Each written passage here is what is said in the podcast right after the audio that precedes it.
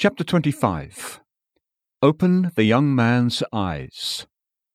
Elisha prayed and said, Lord, I pray thee, open his eyes, that he may see. And the Lord opened the eyes of the young man, and he saw. And, behold, the mountain was full of horses and chariots of fire round about Elisha. 2 Kings 6:17. For certain of our friends, we pray that their eyes may be opened to see the enemy of their souls under the many disguises that he assumes. We fear that many are ignorant of his devices. 2 Corinthians 2:11. Young men, especially, are too inclined to mistake the great enemy for a friend. They believe his false and flattering words, and are seduced to ruin. He holds forth to them the sparkling cup, but in its beaded bubbles death is lurking. He talks of pleasure, but in the lusts of the flesh the pleasure is a shadow, and misery is the substance. He wears the mask of caution, and he admonishes young men to take care of themselves first, and leave religion until after they have made their fortunes. However, the gain that comes from casting God aside will prove to be an everlasting loss. The devil, as a serpent, does more harm than he does as a roaring lion. If we had to meet the devil, and knew him to be what he really is, we could far more easily conquer him.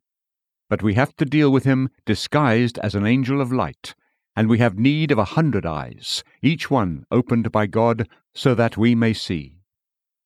Even worse than this is the fact that, at times, he doesn't meet us at all, but he undermines our path.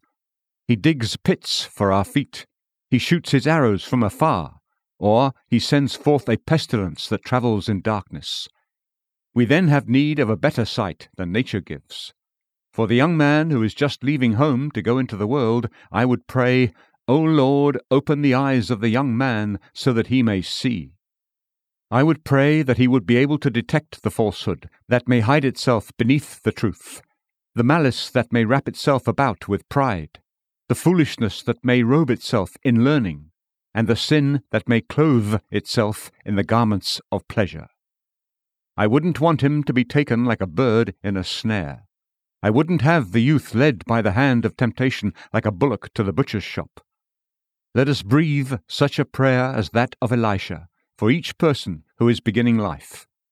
May God grant that his eyes may be opened to see sin as sin, to see that evil can never be good, that a lie can never be true, and that rebellion against our God can never be the way to happiness. We want people's eyes to be opened to see God as everywhere, observing all things. What an opening of the eyes this would be to many! It is a sad but true saying that God may be seen everywhere, but that most people see him nowhere. He is blind indeed who cannot see him to whom the sun owes its light. Until our eyes are opened, we rise in the morning and we fall asleep at night, but we have not seen God all day, even though he has been around us and within us every moment. We live from the first day of January to the last day of December, and while the Lord never ceases to see us, we do not even begin to see him until he opens our eyes by a miracle of grace. We dwell in a wonderful world that the great Creator has made. He has filled it with his own handiwork and inspired it with his own presence, yet we do not see him. Indeed, some people are so blind as to argue that there is no Creator, and that they cannot perceive any evidence that a supremely wise and mighty Creator exists. Oh, that the Lord Jesus would open the eyes of the willfully blind! Oh, that you also, you who are blinded by forgetfulness rather than by error, may be made to cry with Hagar, Thou, God, seest me, Genesis 16:13, and with Job, Now mine eye seeth thee, Job 42:5. If God will graciously convince people of his own divine presence, what a blessing it will be to them, especially to the young who are setting out in life. A clear perception that the Lord observes all that we do will be a very useful protection in the hour of temptation. When we remember the divine eye, we will cry like Joseph, How can I do this great wickedness and sin against God? Genesis 39:9. To see yourself is good, but to see God is better. Let us pray, O Lord, open the young man's eyes so that he may see you. When a man begins to see his great enemy, and also his best friend, we may next pray, Lord, open his eyes to see the way of salvation through the appointed Saviour. We cannot see the Lord Jesus except by his own light. We look to him with a look that comes from him. I have tried to explain salvation to people many times in simple words and figures, but there's a great deal more needed than an explanation. It is right to be very plain, but more is needed than a clear statement. No matter how bright the candle, a blind man does not see any better. I continually pray, Lord, open my mouth, but I perceive that I must also pray, Lord, open men's eyes. Until God opens a person's eyes, he will not see what faith means, nor what atonement means, nor what regeneration means. That which is as plain as a spear to a seeing man is invisible to the blind. Believe and live. What can be plainer? Yet no one understands it until God gives grace to perceive his meaning. It is the duty of preachers to put the gospel as plainly as possible. But we cannot give anyone spiritual understanding. We declare, in the plainest and boldest terms, believe on the Lord Jesus Christ and thou shalt be saved. Acts 16:31.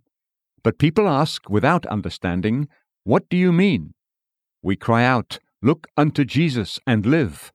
But when our explanations are over, we learn that they have mistaken our meaning and are still looking to themselves and turning their backs on the Lord Jesus.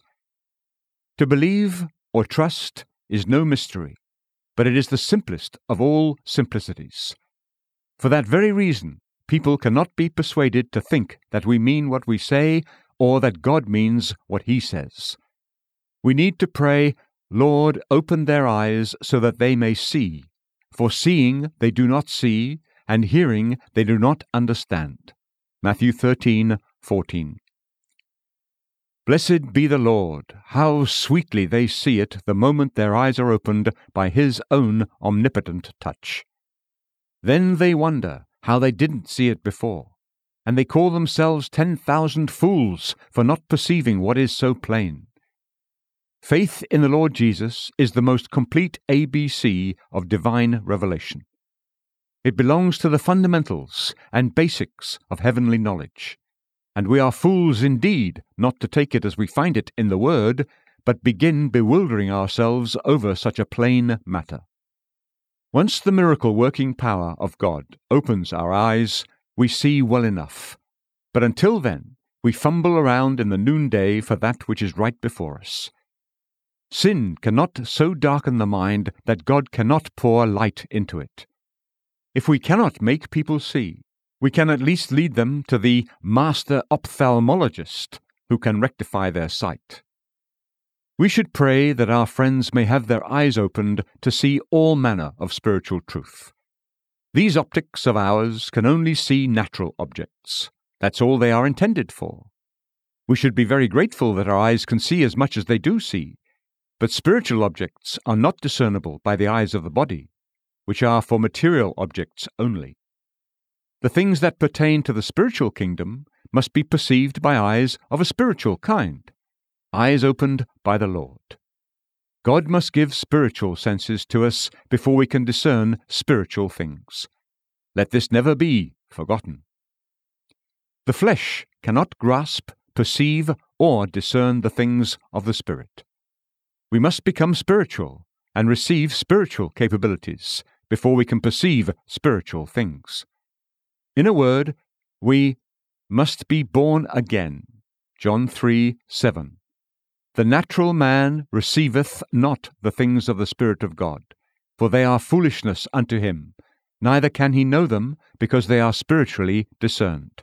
1 Corinthians 2:14. This is why the prayer is needed, Lord, open the eyes of the young man so that he may see. Already the horses and chariots of fire were round about Elisha, but his servant could not see any of them because they were spiritual chariots and spiritual horses, angelic beings belonging to the purely spiritual domain. As yet, the youth had not entered the spiritual region and had no eyes with which to see into it. Once God had given him spiritual eyes, then there began to break upon his vision that strange sight, celestial, aerial, no, spiritual, yet most real. It was sight that revived his soul with the conviction that the prophet was safe, since the ministers of God, as flames of fire, flashed to and fro, and like an army with horses and chariots, showed themselves strong for the defense of the servant of Jehovah. How surprised he was! How great was his amazement! How content was his mind! He and his master were mysteriously defended beyond all fear of danger. If you were strangers to the things of God, and the Lord would open your eyes at once, you would be astonished indeed, for as yet you have no idea, you cannot have any idea, what the spiritual life is, nor what spiritual realities must be. Neither can you have any true idea of them until you are given life by the Lord. You may talk about spiritual subjects and discuss them, and think yourselves theologians, but you resemble deaf people criticizing music and blind people describing pictures.